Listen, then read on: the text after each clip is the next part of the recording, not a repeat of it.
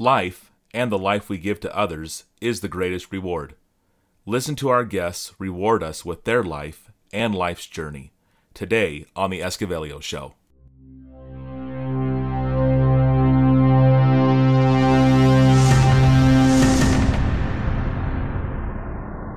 We'll hit record already. Welcome to The Escavelio Show. I'm your host, Ryan Michael Esquivel. You know, sometimes I forget my own name. I just go right into the guests because I'm just so excited.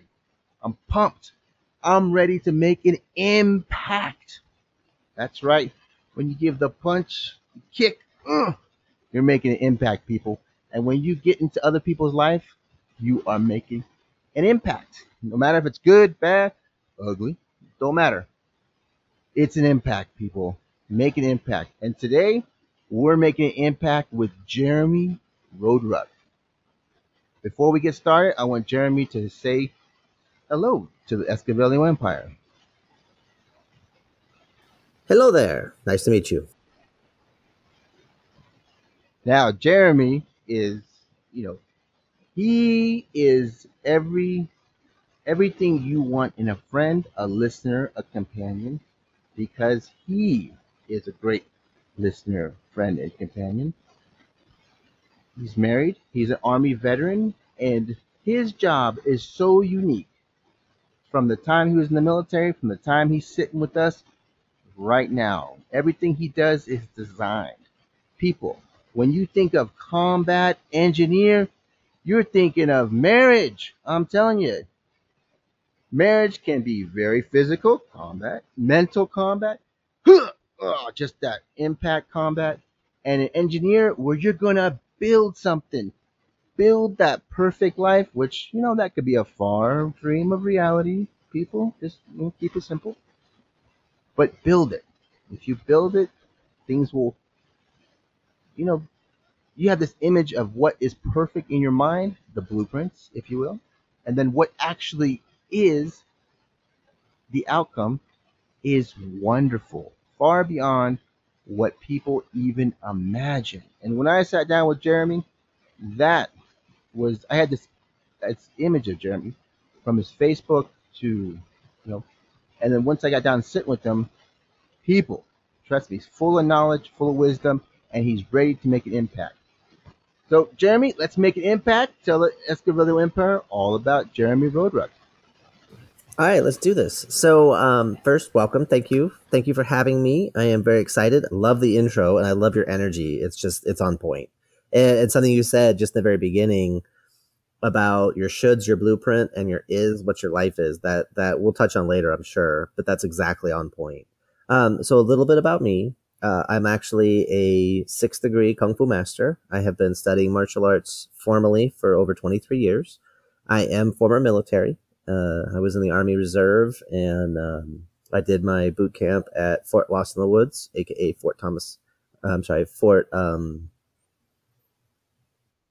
Fort Leonard Wood. Yeah, that was it. I was like running my brain. I'm like, wait, no, because it's Fort Thomas, Kentucky is where I was where I was assigned in, in Kentucky. But yeah, Fort Lost in the Woods, Fort Leonard Wood. Yeah, how can you forget? Oof. We got there a week before July 4th and didn't leave until like almost Thanksgiving. Um, and the weather went from like sweating down your shorts. I've never felt so much sweat in my life to I'm freezing and we're in a building with heat and I'm still freezing, which was, it was just a crazy experience. So it definitely makes some good soldiers. Um, uh, I also have done factory work. I've done corporate work. I've been a consultant. Um, I speak, I write, I, I coach, um, families and parents and I, I coach especially dads. Dads are one of my faves. Um, and I help families get just more clarity with each other. What we say is play the game of love at a higher level. So live and love more. And I've wanted to be a dad since I was nine years old. Um, I actually started my midlife crisis young. Um, I started about six years old with why am I here? What's my fate? What's the purpose? What's the meaning? And it made me a very, very interesting child, um, but not an easy one to raise. So, you know, a lot of, a lot of love and respect to my parents and a lot of apologies to them now as a dad going, man, I just, I made it so hard on you guys. I'm so sorry. But my mom did utter that famous curse, may you have a child just like you, which I have one. Uh, when I was four, I climbed on the roof of the house And my four year old, if she could find a tree, would try to climb on the roof of the house. So she's amazing. Um, she was on a leash growing up, just like me and, and actually my dad. So you do what you got to do to uh, get to the outcome, right? Oh, absolutely. I think uh, leash is a great metaphor for uh, boundaries. Absolutely. I, I, think about it looking backward. My parents, you know, we're trying to set those, and of course, we need to set those boundaries. But with our, with our, of course, with our work and our relationships, and I find that the more I try to separate the two, I find that everything is the same. Where if I don't set boundaries in my own marriage, because everybody knows Escavelio Empire, um, that we have, you know, there's boundaries in marriage and the things that we don't do, and but there's things that we do do and talk about and stuff like that. But I, I want to first of all thank Jeremy for his service to this great nation of America. And thank you, sir, and thank you for your service too. Oh, couldn't have done it without you, my man. Trust me, we're all part of the same team. And when I think of marriage, people, you're on the same team. And being on the same team, you need one, you probably need a coach. Two, you need communication. Three, of course, you're going to need money, a job, you know, and then that's where we're going to talk about some of the earlier jobs that Jeremy had. Because Jeremy wasn't always this really uh, great coach, really great entrepreneur. He's got a book, people. He's got a book. We'll talk about that a little bit later. You know, Jeremy was a worker bee, just like many of you, thinking there's got to be something more than what is right in front of my face. Because you feel it, people there is a certain energy within all of us wanting to get bigger, better, stronger, faster. Whatever your cliche is, you want to change. Jeremy, take us to that, you know, that time where you were a worker bee and you knew that there was something more than just being. And of course, being a, there's nothing wrong with being a worker, but you have that singular task and there's something inside all of all of us that just wants to be better Right. So for me, um, out of high school, I went to college, but I really didn't know what I wanted to do. Like I was going to study philosophy, which was cool until I read like there was a paper somebody wrote on if you walk around looking for more quarters on the ground, will you find more quarters on the ground? And that was like a PhD thesis. And I read that, uh, just the abstract of it, and I was like, okay, this is stupid. I can't do this and I don't want to waste my parents' money because they said, well, we'll pay for college if you go and da da da. Or, you know, you want to live with us, then you're either working or you're in college. So I stopped college. I didn't want to waste their money. And I got a job in a sandpaper factory. Sandpaper factory is still there. Uh, it's actually a great, they do great stuff. They have great products. They have a, a bunch of patents. They, they did some really cool things to change kind of how the industry operates. But you know, I was there. I'm 18, 19, 20 years old. I'm angry. I don't know why. I'm frustrated. I want, I want to, I, I, I need, I, I was born, you know, thing in my background is I'm one of two kids out of 10. Um, but my mother lost the other eight in childbirth or slightly before. So the fact that I'm alive and my brother is alive, it's kind of an amazing thing. And so in the back of my mind, there's this thing about why am I alive? There's got to be a reason because I'm one that lived and the other the other eight didn't. So I kind of feel guilty about being alive and being angry. And you know, the, the anger helped me in the sandpaper factory because it gave me a lot of energy to be very productive. But I was frustrated because I wasn't growing, I wasn't expanding, and I've always been a type of person. I love to learn, I love to grow. You know, a mantra for my life has been you're either green and growing or you're ripe and rotting. And there were relationships I had, you know, intimate relationships when I was in high school and, and slightly outside of, you know, slightly after that I grew out of because I just kept growing and changing and becoming more. And the person I was with didn't keep up and, and no, no disrespect to, to her. Just I was moving and growing and expanding. And, and I'm curious about everything. I want to know why it works and how does it work and what's going on and what's the thing behind it, what connects it together. And that can be exhausting if you're not on that same wavelength. And so I'm in the sandpaper factory. I'm working in the in the wintertime with daylight savings here in Ohio, I would get to work before the sun came up. I would see the sun kind of through one of the skylights that there was the those cloudy white skylights you can't actually see outside. Um, and then when I got done with work, if I didn't go outside during a break, when I got done with work to go home, it's dark. So I literally didn't see the sun for five, six days at a time because of just work. And that is exhausting and it's, it's soul crushing honestly, because it's just that feeling of just, oh, I never get to see the sun. I never get to feel like my life has any, any value. I'm just a cog. working all different kinds of machines. And um, the thing I missed, I didn't realize then, but I realize now, I was learning all different types of skill. I was growing in capabilities. I was I was expanding my repertoire of talents. Um, my work ethic was amazing, and I didn't appreciate that stuff because I was too busy focused on what I wasn't getting to notice what I was. And it got to the point uh, I just I can't do this anymore. I want to do something more, and so I started actually taking martial arts when I was twenty. And I took my best friend at the time with me, and we checked out a whole bunch of schools, and we found this one place, and it was really interesting because the instructor basically challenged us, and not you think throw down the gauntlet, let's go, let's pound, let's see who's got what, but it was I've dedicated my life to this system, and I haven't been able to prove it wrong, so I challenge you to start studying it and try to prove it wrong if you can. And that was exactly kind of the right way to phrase it to make me curious and go, I want to dig into this. Because if I can find a flaw, you bet your butt I will find a flaw. And it's been 23 years. I'm still studying the same system, still have the same instructor, have traveled the world, Pan American champion, international champion, gold medalist. I mean, all kinds of awesome stuff, but still a hungry student who's still growing and expanding.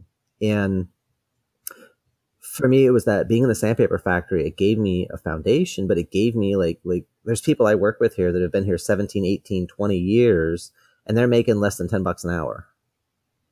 I don't want that to be my future. No shame on them if that works for them in their life and their everything. That's awesome.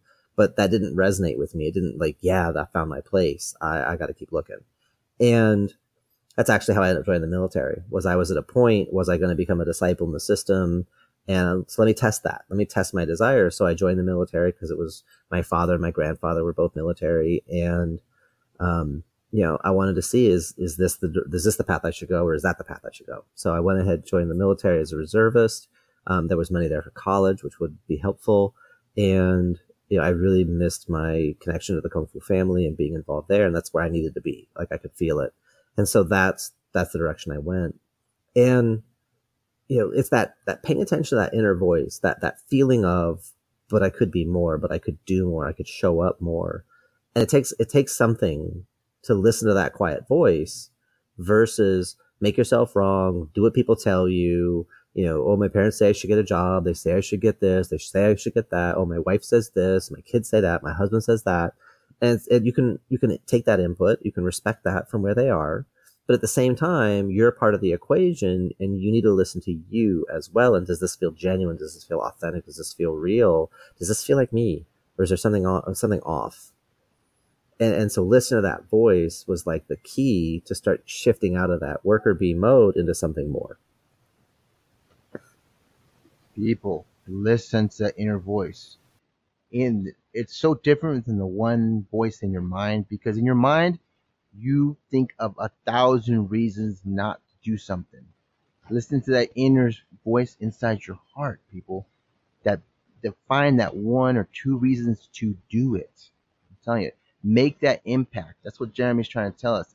Make that impact, no matter how small or how big. Of course, we always think about big impacts, like you know, the world coming to an end through a meteor, like the dinosaurs and stuff like that with kung fu it's, so much it's so interesting because even the smallest smallest change in your mindset will create huge ripples. Maybe not tomorrow maybe not five years ten years whatever it is but even one degree off i'm telling you or half a degree whatever it is your trajectory in life and let me tell you something because when i joined the military i wanted to do 50 years general have five wives you know, 10 kids that really didn't love me, just wanted my money, because that I thought was the, the idea of success. And before 9 11, tell you something, that was a huge impact. I just didn't know how huge of an impact for my life, Jeremy's life, that, you know, no matter what, it was, we, I knew that was life was going to change. I just didn't know how much, how far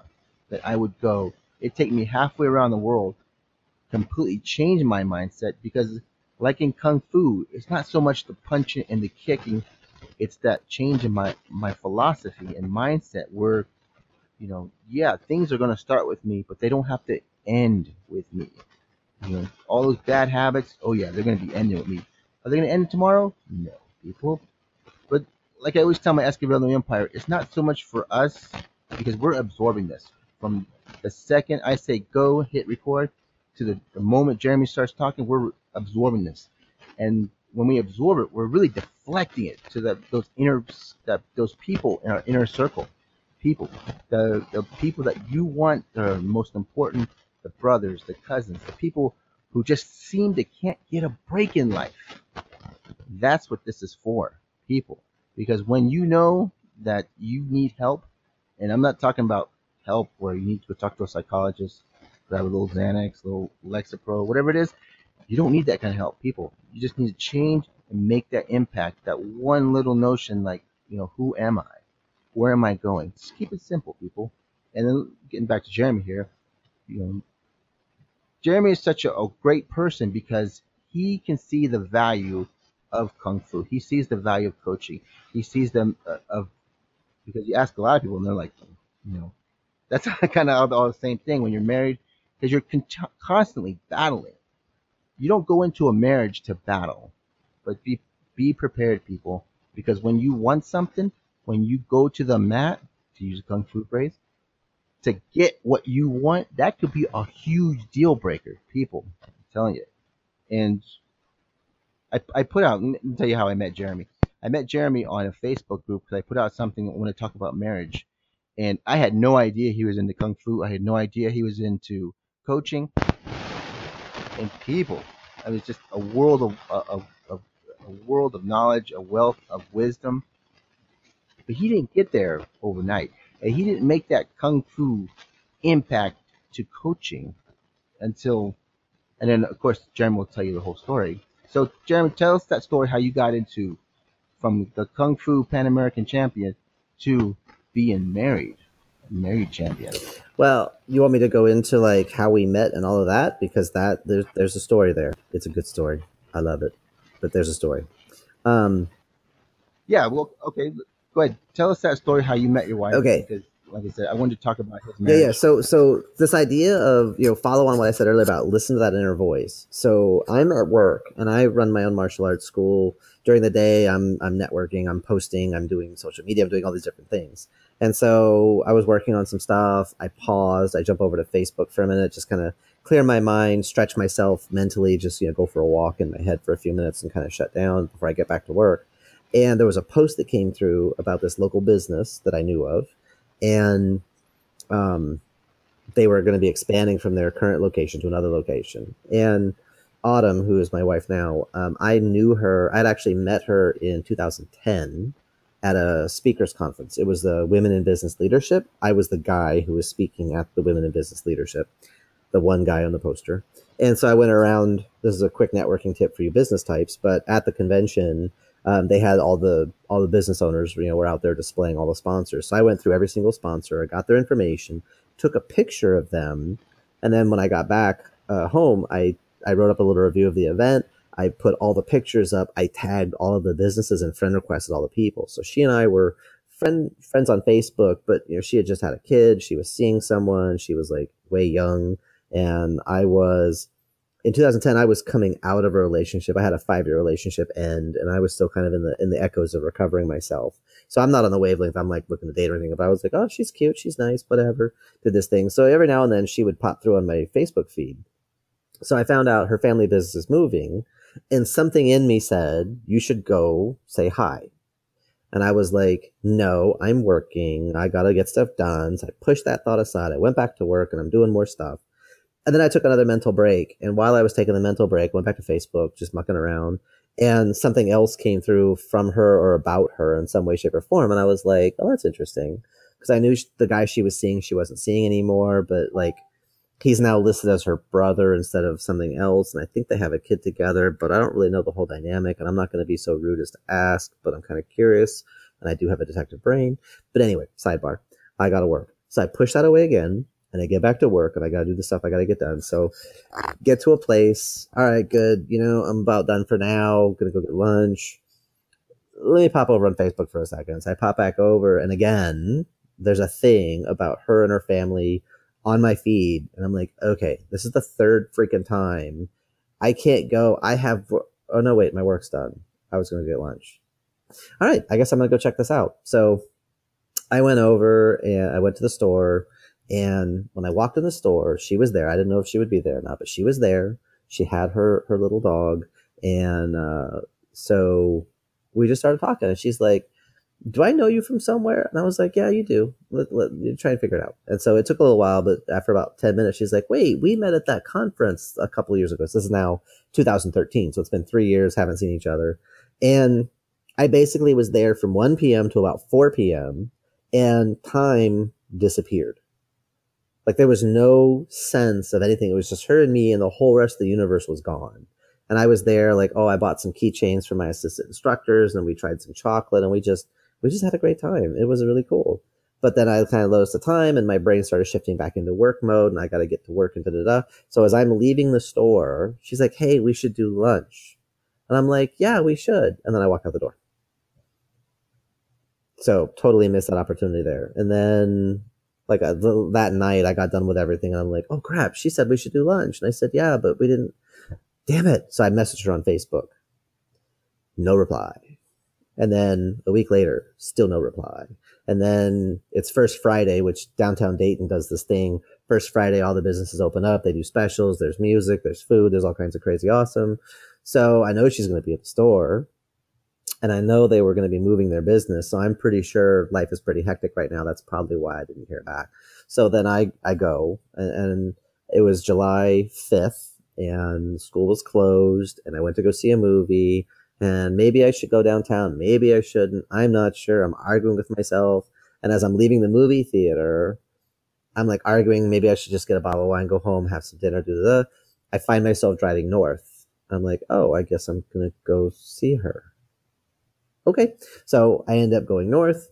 End up an hour later, I walk into the store and she lights up like the 4th of July. She's like, Oh, hi, I'm so sorry to get back to you and all this different stuff. And then she's got to go out and work the crowds and pass out some, some guest passes. And I'm like, Hey, you know, I'll go with you. And I knew her mom because her mom and I were in a BNI group together, a business networking group. So that's how I knew kind of about the family business. So we're off. We're passing out flyers. I actually have a picture of her that day. We went into an art studio, a friend of hers owned, saw some really cool um, things on the wall, got some pictures of those. And um, again, time stopped from like 6 p.m. to 10 p.m. Like just being around her, there's no such thing as time. It's just her and me. And yeah, there's stuff happening around us, but like none of that stuff matters. Like I don't really remember a whole lot of it because it was just so much fun just bantering back and forth with her and flirting and just playing on all these different levels. And for me, the literal turning point of like everything was we got back to her store and she's got to work and I respect that. And, you know, I got to go. My roommate's not home. I got to feed his dogs. So I can't stay too late. And there was a restaurant up the street, up the street from her, for her, from her business by about two, maybe three businesses and there was some live music playing and it was this song that I really love. And I was like, Oh, I really like that song. And she looked at me and she said, well, let's go listen before it's over. And then she turned and started walking to the place. And in my brain, I'm going, no, you can't because you have to work you need uh, to I'm, like i have all these priorities for her in my mind all these rules i just suddenly built up that literally sprang out of nowhere. It's like but you have to work and da da da da. And then she turns back and she grabs my hand and she just kind of nudges me to go with her. And then we go and we sit and we listen to the song and listen like one or two more songs. And it's just like holy hell she just like listened to what i said and then took action on a preference that i expressed. Like like like she listened and, and she responded and it mattered to her and like like for me that was a revolution because it was literally the whole entire world changed because prior to her uh, other than one other person i had pretty much dated takers and people women who saw me and my capabilities and my desire to please and all these different things. And they manipulated me. They, they took from me and never played on an equal place never made me a real priority. And here's this person i've only met like really two times. And she's taking action. And listen to me. And it was like that's amazing. That's wow. Like like like as I sit here now, I'm like almost I'm almost tearing up, just going like that was such a gift to be given to have somebody respond the way that she did. It was absolutely perfect. And as I reflected on it later that night, it kind of came to me more and more about that was really amazing. And that's how I was like, I have to see her again. This has to happen. And so we made plans before we left that night. I was like, Hey, what's your next day off? And she's like, Oh, I'm off Saturday. I'm like, all right, let's, let's do something. And then she called me. She had to reschedule. This then Sunday is when we had our first and really only official date, which was nine hours from like four in the afternoon to 1 a.m.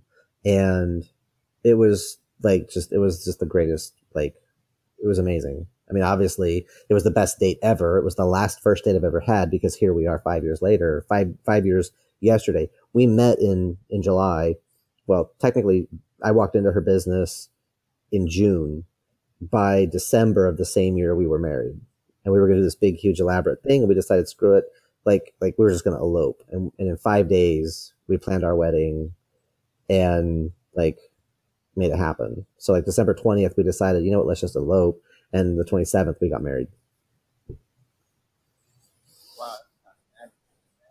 Dude, it, it, it, it was a lot of pain to get to that point on my side and a lot of struggle, and a lot of drama and a lot of just ridiculousness.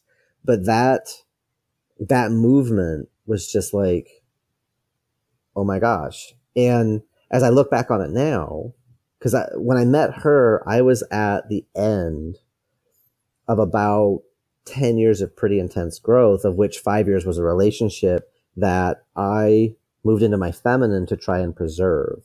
And I did everything I could to please this other person who wasn't happy with herself. So nothing I ever did would have mattered because she could never fully receive it because she's too busy making herself wrong.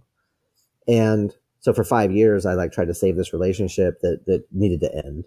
And so as I got out of that, like I went to Tony Robbins, I went to Date with Destiny, Life Wealth Mastery, Unleash the Power Within, reading a ton of books. I went and got certifications in neurostrategies, neurolinguistic programming, hypnotherapy. I got some really powerful tools to help understand. And so as I'm sitting here appreciating this woman that I just met, and I look back on my life and I can unravel all the pieces and parts, and it just it made it such a stronger impact and it increased my desire as a kung fu master as a kung fu teacher i'm already a coach to my students i'm already helping them to improve because our system is about space energy and time and about how to be effortless.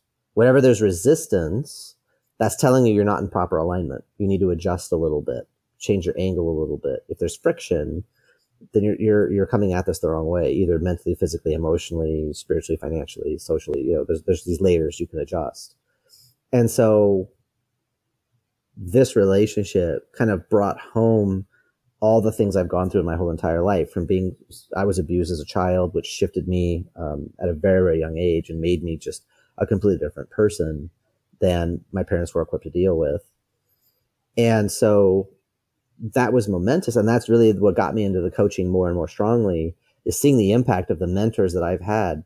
I became over the last 10 years up until the point I met her from 28 to 38. I became the person I needed when I was six years old and I got hurt and nobody noticed. Nobody knew how to read the signs. And so, you know, that was the impetus for me. And it kind of came full circle with six years old. I shifted gears, nine years old, decided to be a dad 38, met my wife, got married, 39, became a dad.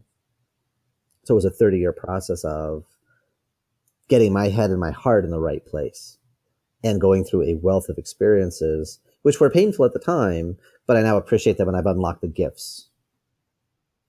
So,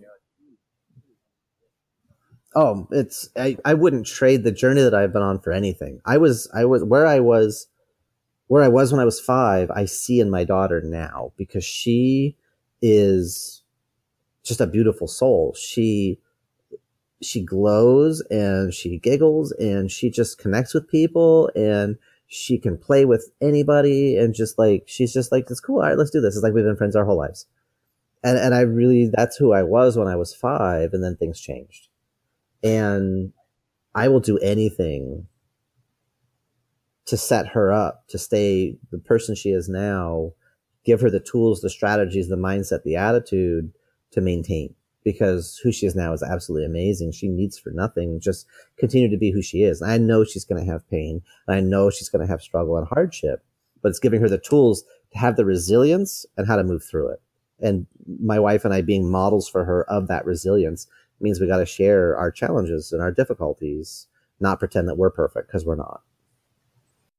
Um, the most challenging point actually has been just a couple of about a month and a half ago, and it revolved around a discussion on finances between me and Autumn, because uh, prior to Evie, Autumn had a job, I had a job. Um, we're both bringing money in, etc. And then when Evie was born, my daughter was um, 14 weeks early. She weighed one pound, 1.8 ounces, which is 505 grams for the metric people in the world. And uh, she was in the hospital for about 13 weeks, two days. And she came home at six pounds, but she came home on oxygen because she had some lung damage from the respirators and ventilators that she was on. And so she's on oxygen. She had a pulse ox, which tracks her um, her vitals while she's asleep. And uh, so Autumn had an emerg- emergency C section, totally unplanned, and um, it took a while to recover physically, mentally, emotionally from that. Um, and so Autumn didn't go back to work for quite a while, and so I ended up taking care of all the financial responsibilities. And unfortunately, I am not the best manager of things because I don't process time one of the challenges we had for the marriage uh, for the wedding was yeah, i need to get a guest list together. I'm like babe you know you just asked me that a couple days ago. Can you give it a rest? She's like it was three weeks. I asked you three weeks ago. I haven't said a word about and i was like wait what? Because for me literally had just been a few days. So for me trying to stay on top of deadlines and schedules and all these different things across multiple dependencies it has been a struggle. And so our finances they're not where they need to be or where we want them to be to the level that we want them to be. So things get uncomfortable, things get tight. I have to, you know, manage this or that. And I suck at it.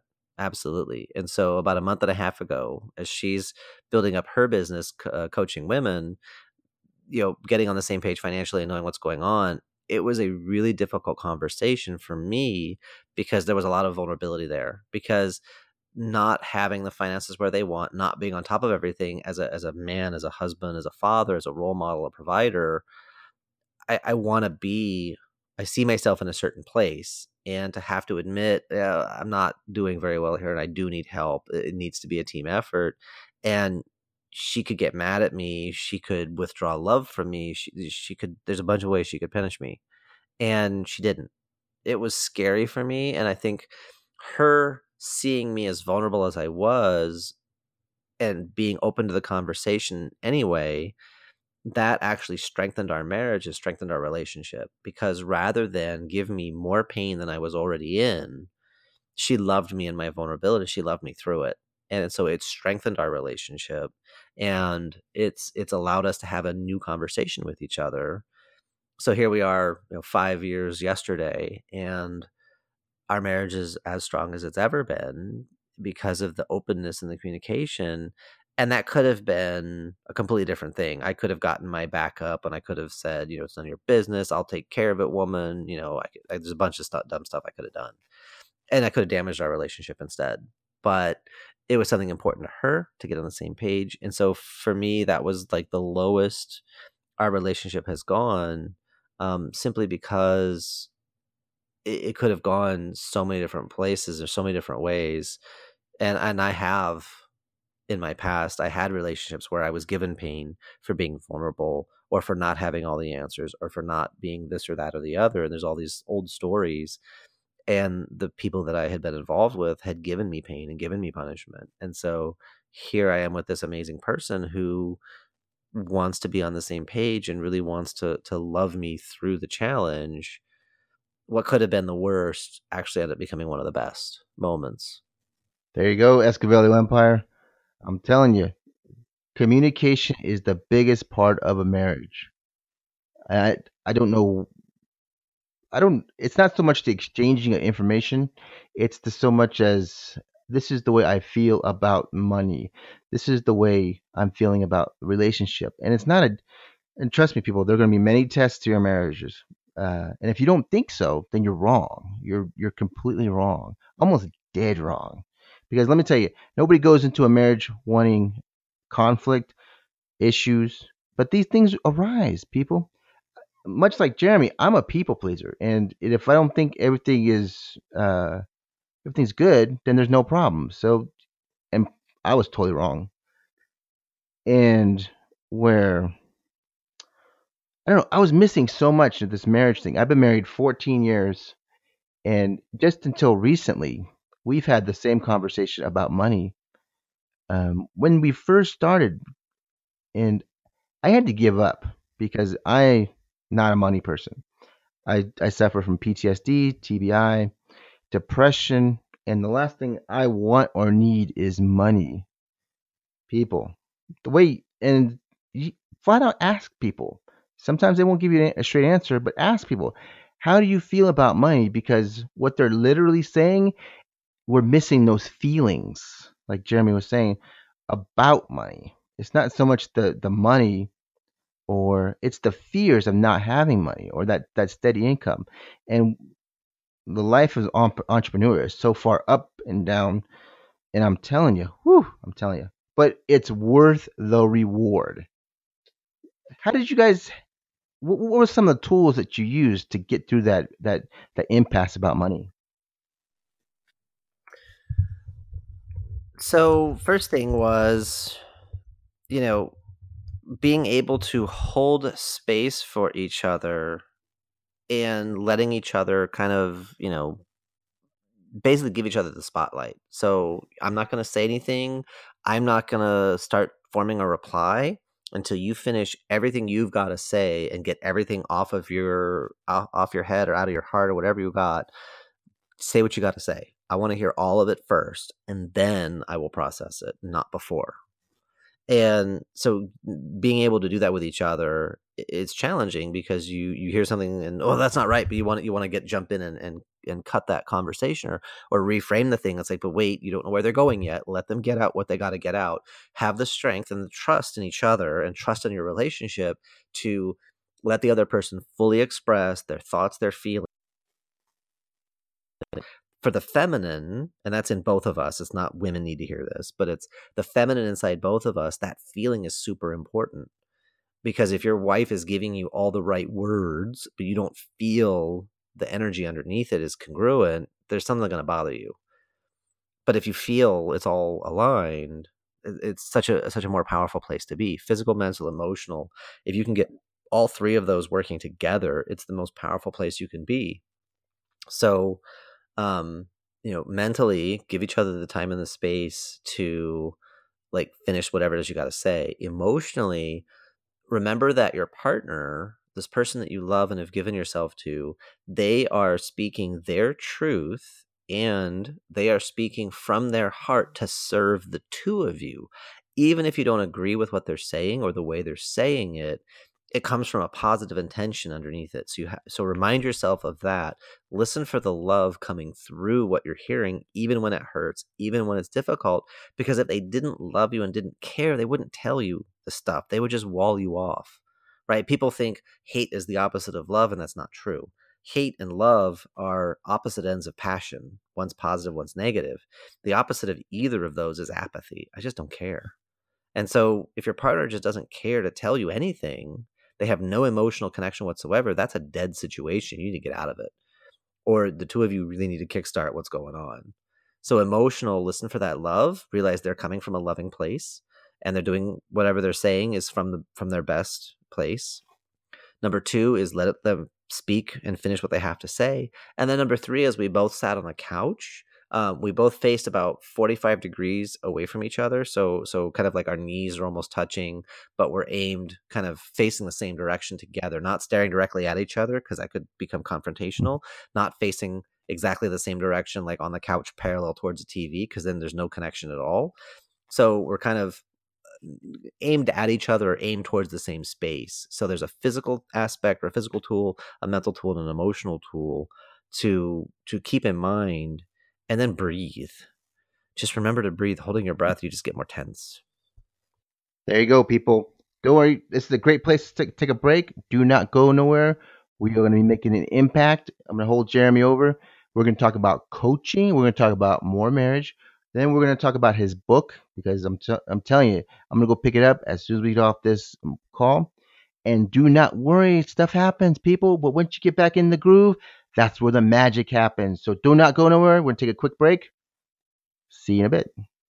You need seven habits, just seven. Listen to Stephen Covey's Seven Habits of Highly Effective People, available on audiobook. To receive your free copy, please visit ryanmichaelesquivel.com slash resources. And we're back with Jeremy Roadruck, and we're making an impact. We're giving you tools, we're giving you knowledge, and we're giving you wisdom. You know what wisdom is, people? How you apply knowledge. Or am I backwards? Yeah, no, yeah, No, yeah. you got it. the, the way we do it, actually, the way we do it in our kung fu system is no- uh, wisdom is applying your knowledge guided by compassion. there you go, people. because the compassion leaves room for things to exist different ideas different opinions different thought processes right? So if you take your hand and put it across your eyebrows and you're full of yourself there's only from the top of your hand to the top of your head there's only a couple of inches for the rest of the world. So you don't want to be full of yourself you want to leave room but if you're completely empty then who are you and what do you stand for? It's easy to be manipulated. So we're only going to be halfway empty so you put your hand right about knock my mic over uh, put your hand right about where your belt is, and that way you're half empty, but you're half full. So you know where you stand and what's important. You know your boundaries. Said that earlier. And that way you can be compassionate. You can leave room for things because your kids are going to screw up and do dumb stuff. Sometimes you got to let them have that experience. And your, your heart says, no, no, I got to save them from their danger. But your head says, no, they got to learn this. And the compassion is like between those two spaces. Awesome, awesome, people.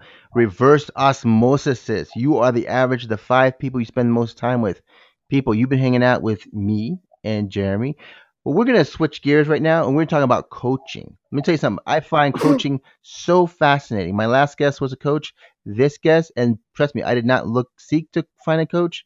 I did not. And then something about the stars lined up when I'm talking about this marriage thing. But people, Jeremy, when do we need a coach? Um, well, if you're asking that question, the answer is at least yesterday, but more like 10 years ago.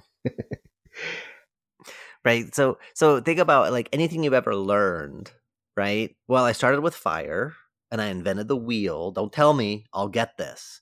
Right? That's people's mentality sometimes when they go into things they're like, "No, I don't need anyone to coach me. I can figure this out. I'm smart. I know what I'm doing." Or or I'll figure out what I need when I get there. It's like, yeah, you can, but you can also mm-hmm. waste 10 years of your life. So, you know, how helpful is that? So so the idea of a coach, really it's it's somebody on the outside who can see the patterns and see what you're doing.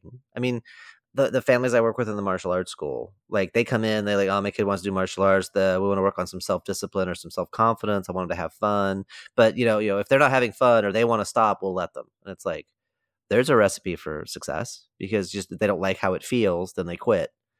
How's that going to help in the marriage, college, high school, job, life, exercise, um, anywhere?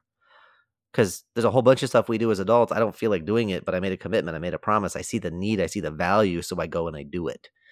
So my job as a as a martial arts master, uh, it really is. I'm what I, I what I call a second line success coach. I'm in your life to help you be successful, but I don't live with you. The people you live with are first line success coaches because your parents, your your children, even your pets, they're modeling different versions of success you know, when I was a kid, I didn't form real strong emotional attachments to anybody really, but I had a cat. Tifrito Bandito is my little cat mm-hmm. Bandito. We got him from the shelter. He was nine months old, and he was my best friend for 14 years. And he taught me more about love and companionship and connection and support and playfulness than, than pretty much anybody else in my life because I allowed myself to have an emotional connection with him that I didn't allow myself to have with other human beings, even my own parents. They gave me unconditional love, but they didn't have my heart the way that this little cat did. You know, he'd go out in the backyard and we'd, we'd let him out and he'd go out and play. And if I went outside, he'd like see me and his tail would pop up and he'd come trotting over and want to hang out. Um, so, so we're constantly being coached. It's just to what standard and what mentors are we going to listen to? Right. I love working with families and I can tell parents that your kid is going to switch gears between fifth and sixth grade. They're going to switch into a teenager, and your influence is going to drop. They love you, but they don't respect you because they have their own ideas about things. So, the sweet spot I like to work with in the martial arts school is seven to nine years old because we can put some stuff in place to make that whole teen experience completely different. And you don't have to be a jerk like I was but for the parents to realize you're operating in positional authority because you said so only works for so long then you got to switch gears. Your kids, after a certain point, usually like 10 to 12, intellectually, they can begin to process cause and effect and chains of chains of action. not to a great level of complexity, but they would make different decisions than you would based on the information available. But when you come in and say, no, you have to do what I said because I said so, you're cutting your own legs off. They're, they're, you're losing your influence. You're losing your rapport. You know, my daughter's four. She wants to please, but sometimes we have to say, no, that's not safe. You're not going to do that. But with my nine year old stepson, you know, we let him make more choices. We let him have bigger consequences because we want him to handle things on his own. His mom, by the time she was five, um, Autumn was vacuuming the house. She was helping prepare dinner. She was a latchkey kid of the 50s, but in the 90s. That's how she grew up. And so our kids aren't like that level of everything. They can do their own laundry yet. We're not there.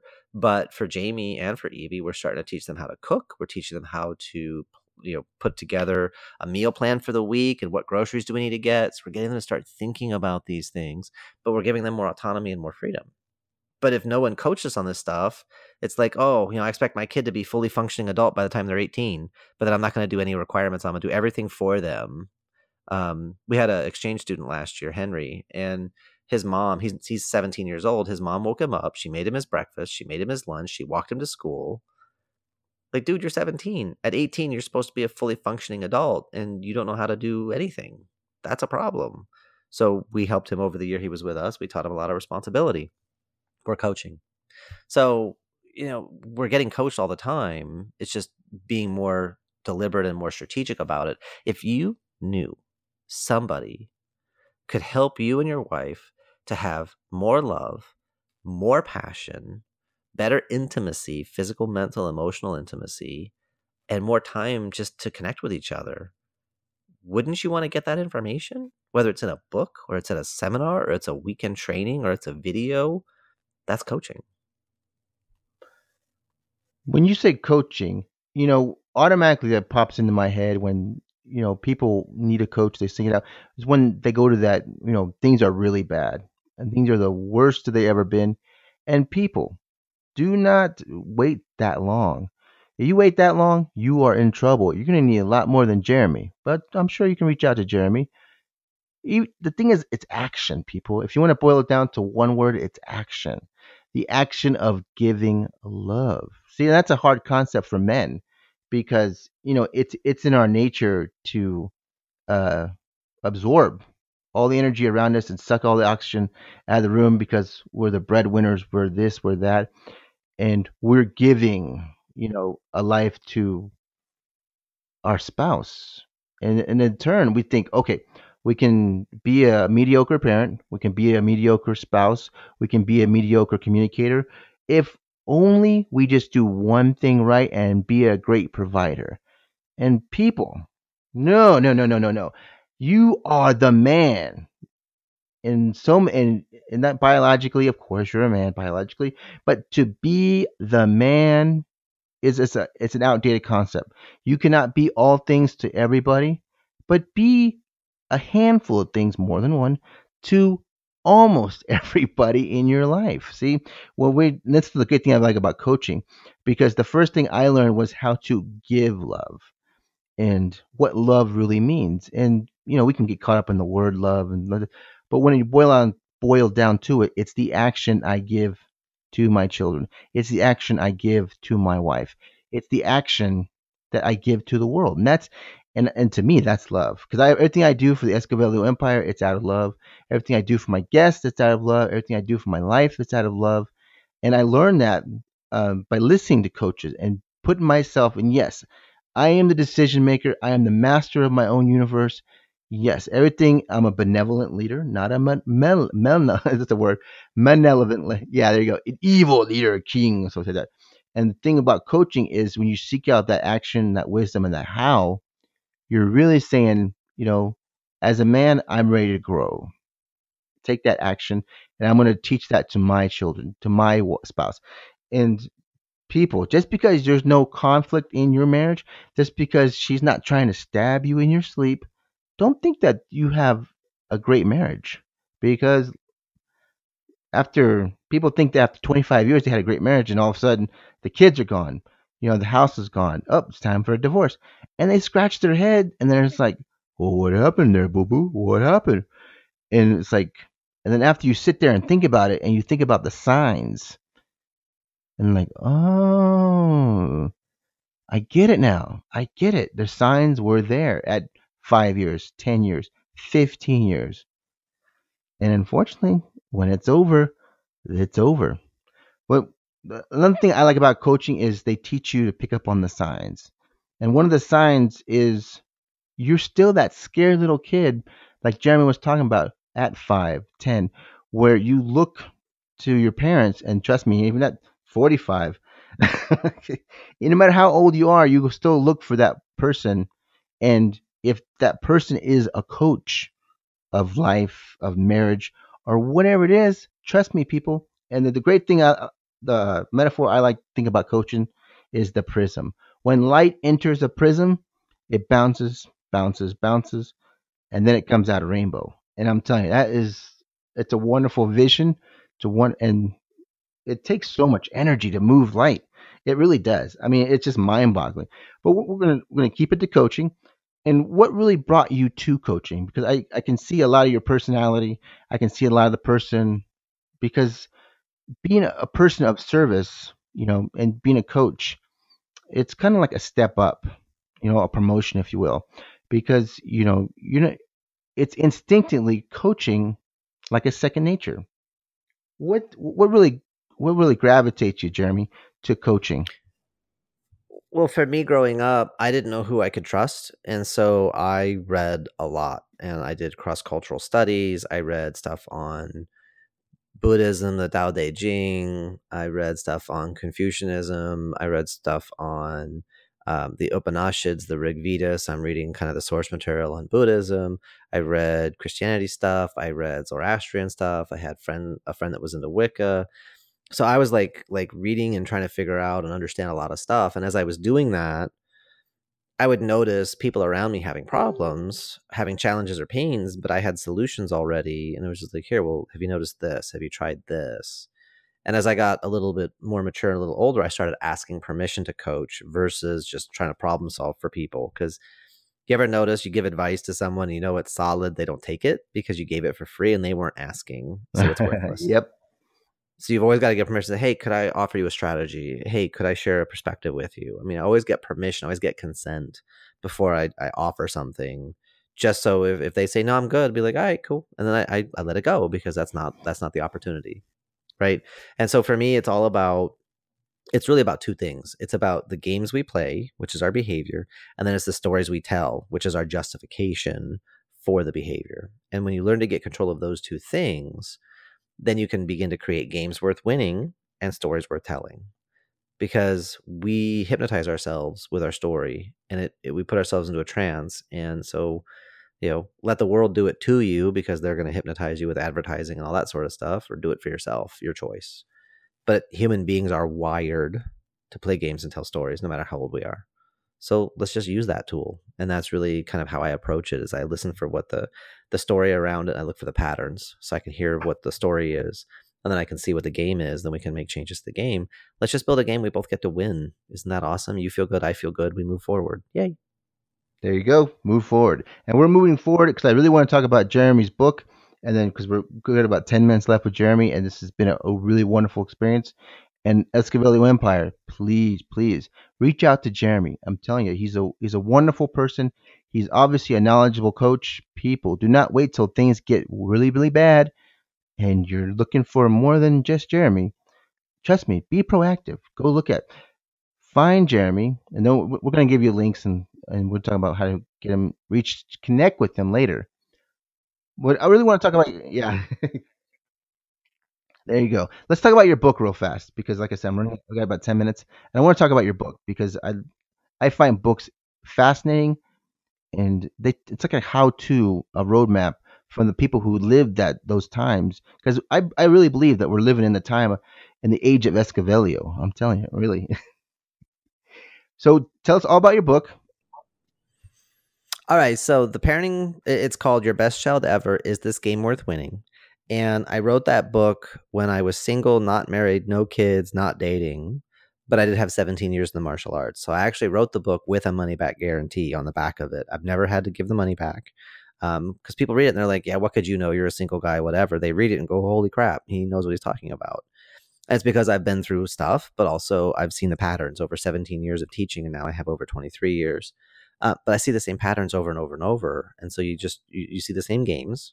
You know the result because that game is a predictable thing. So just here's some changes you can make. Here's how to have more focus, more respect, more self control, more self motivation. Here's how to have these things, how to grow them inside your children, but how to see it for yourself as well. And all of the chapters are short. They're like four five, you know, pages, so eight, nine, ten, maybe 10 pages of content for most of them.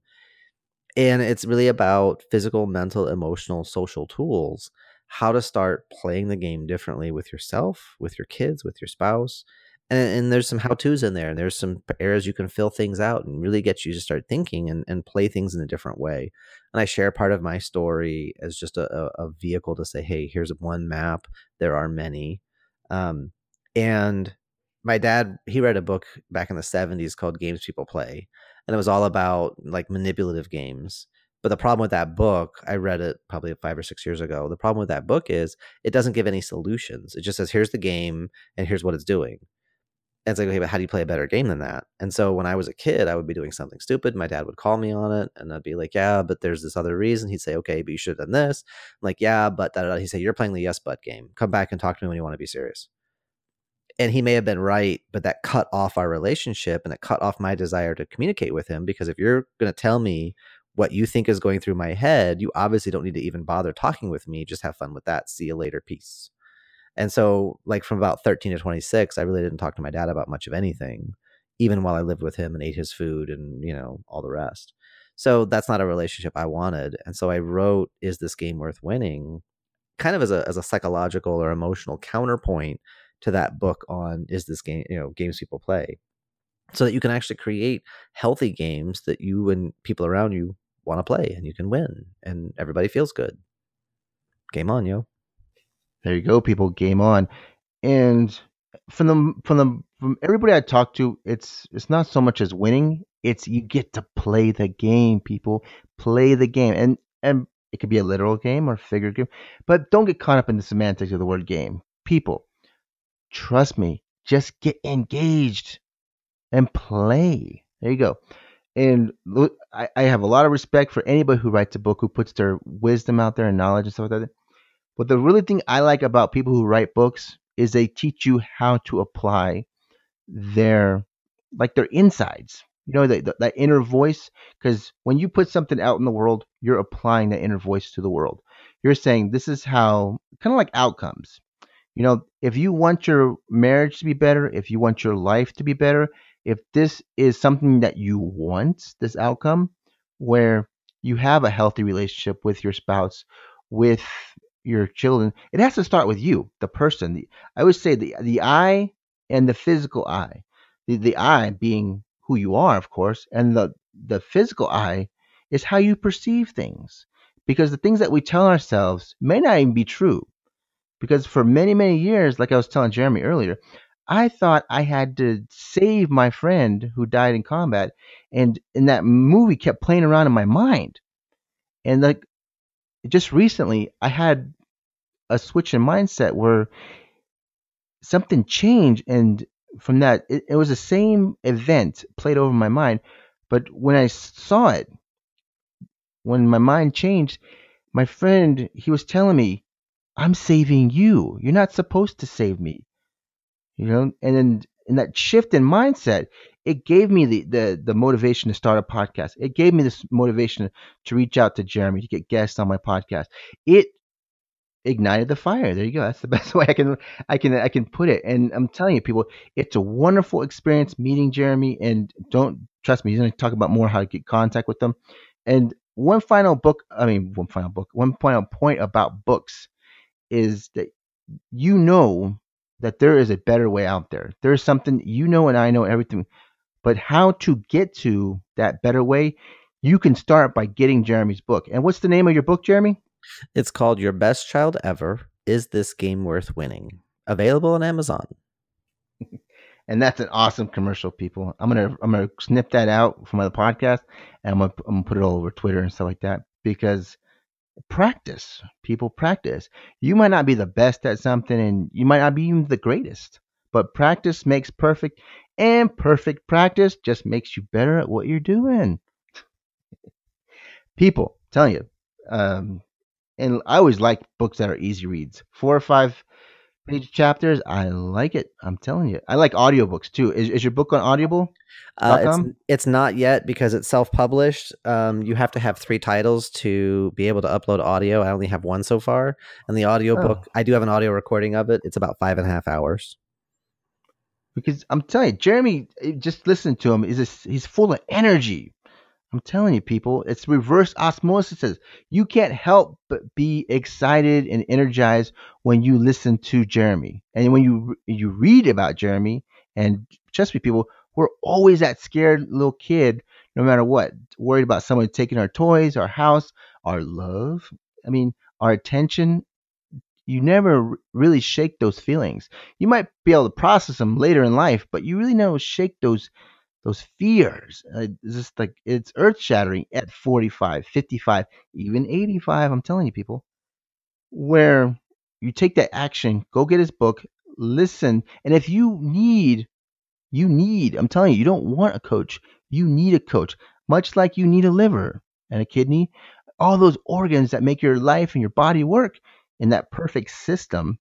Incorporate a coach, people. Reach out. And Jeremy, tell tell people how we can get get in contact with you. Uh, well, you could go to theparentingprogram.com. You could uh, hit me up on Facebook. It is uh, facebook.com slash Jeremy R. dot the Kung Fu Guy. I'm the only Jeremy Roadruck on the internet. So if you just do Jeremy Roadruck, R O A D R U C K, you'll find me. Um, I'm not really active on Twitter or Instagram, although I do have some stuff out there.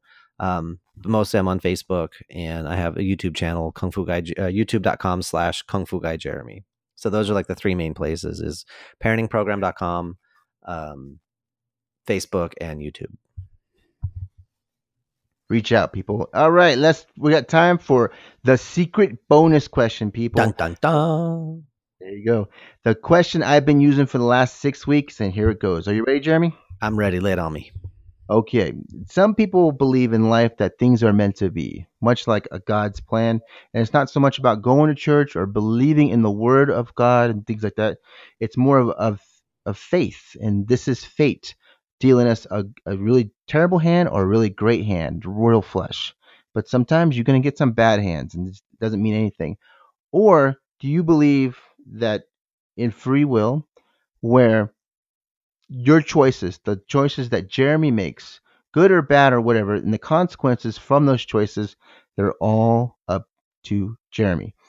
Now, take a few minutes, and you know, like I said, and it's more of faith and fate. You know, this is this I- is the I way am it already out. I am already Oh, ready good. with an answer. Good, good.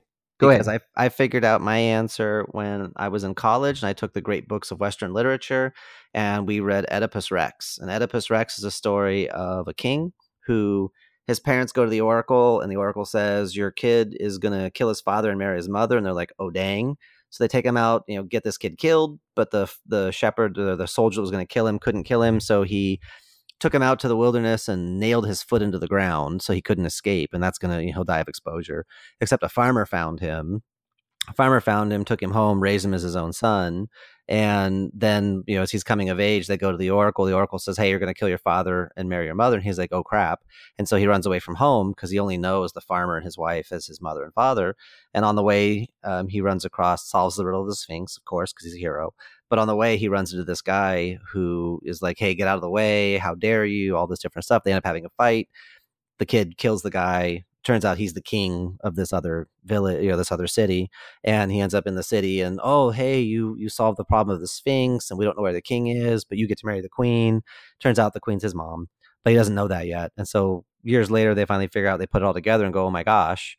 You know and the mom is like oh all is folly because we tried to to you know trick or escape the fate of the gods um, but it caught up with us anyway. So the idea that for me taking away from that story the idea of fate or free will they are two mutually exclusive systems of thought because either it's all free will or it's all fate it can't be a little bit of both. Because how how do you create that space of well i predetermined this was going to happen but you got to choose that it happened. And so people do a lot of mental gymnastics to try to make that congruent.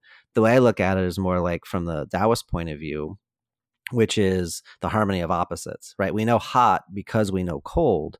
Cold is an absence of heat. Heat is an absence of cold. And and there's a relationship there because we have the opposite side. So free will or fate it doesn't matter what you call it you're going to do what you're going to do games and you're going to justify how you're going to justify story and it doesn't matter. Whatever moves you forward and whatever for me whatever creates the biggest impact of positive energy what's going to help light the world up you light you up light other people simultaneously. So for me free will or fate is a moot conversation. It's meaningless to me because you're going to do what you're going to do. Now when i teach my assistant instructors we use two phrases which is everything happens for a reason and it serves me. And then we have another phrase which says, I can find the good in any situation. And those two phrases deal with being at what we call cause or effect. If I believe or if I say uh, everything happens for a purpose and it serves me, that actually puts you at the effect a lot of times because you're allowing external circumstances to drive you. If you say, I can find the good in any situation, you're allowing your internal circumstances to drive you the thing you can control mostly is your internal very very hard to control the external. So whichever phrase you want to use what's going to help you to have positive energy positive mindset growth expansion for yourself and for others i would suggest you use that one. So whatever answer makes you happy go with it and, and drive forward. So that's my answer is i don't have an answer because it's a it's a moot question for me which i'm pretty sure you haven't had anybody say yet no, actually, you are the first. Um, Boom. But I, I, I think it's more to the free will side. If if if you'll just indulge me, because what you were saying that you know life's going to deal with life was going to deal, and the way you choose to interpret that or digest it, if you will, it's up to you. You know, yeah, but but you can pull out the Calvinist argument that you were predetermined yeah. to think that it was your own choice, and it's like, but that there's just circular logic now. So, but then you go, depending on what, and then what the, the time of your life or the season of your life, you're yep. looking at this because you know when I, I always like to say the book of your life, you know, every, every chapter is different. It's equally important, but when somebody thousand years from from now picking up the book of Jeremy and reading about his life, you know, you can understand how things are meant to be, and you can understand how Jeremy chose things like that, free will. Exactly. But then, exactly. you know, you have there's to start a, there's a friend of mine who told me about there was a novelist who was interviewed by somebody and they were like, So what's the point you're trying to make in this novel? And the novelist looked at the interviewer kind of like, you know, are, are you stupid?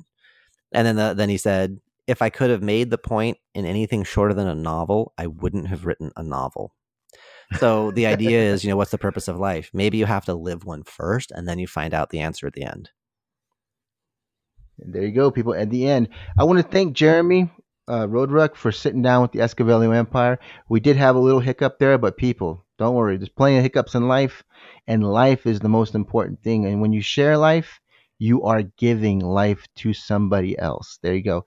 And people, don't wait till things get bad. Seek out Jeremy. Seek out any other coach you want to, but start with Jeremy. Trust me, people. There are things that just move you. And Jeremy moves us. I'm telling you, I had a wonderful conversation. Jeremy, thank you. Thank for- you, sir. Ryan, you've been a great host and uh, love your format. Love your energy. I try, I try to wherever the energy takes us, and try to be open minded and and give the understanding to people and bless me because that's what we want is someone to listen and have a little bit of understanding. And your wife is a really lucky lady. Tell her I said hello and look for this episode. I'd say the third week in January, fourth week in January. I'm gonna write it down right now, but it's probably closer to the end of January. okay, I'm looking at the calendar. sounds good. So comes out every Wednesday. Uh, every new episode comes out Wednesday, 11 a.m. Mountain Standard Time, because we are in the great state of Utah, the greatest snow on earth. I'm telling you, people, I love it. Thank you, Jeremy. And take care. Thank you, sir. You have a great rest of your day. I'd like to thank this week's very special guest for joining us. Thank you. Hope everything goes well this week. Hope everything goes well for you this week. Remember three things be good to yourself, love yourself, and after you get done loving yourself, go over and check out the website ryanmichaelesquivel.com. Have a great week.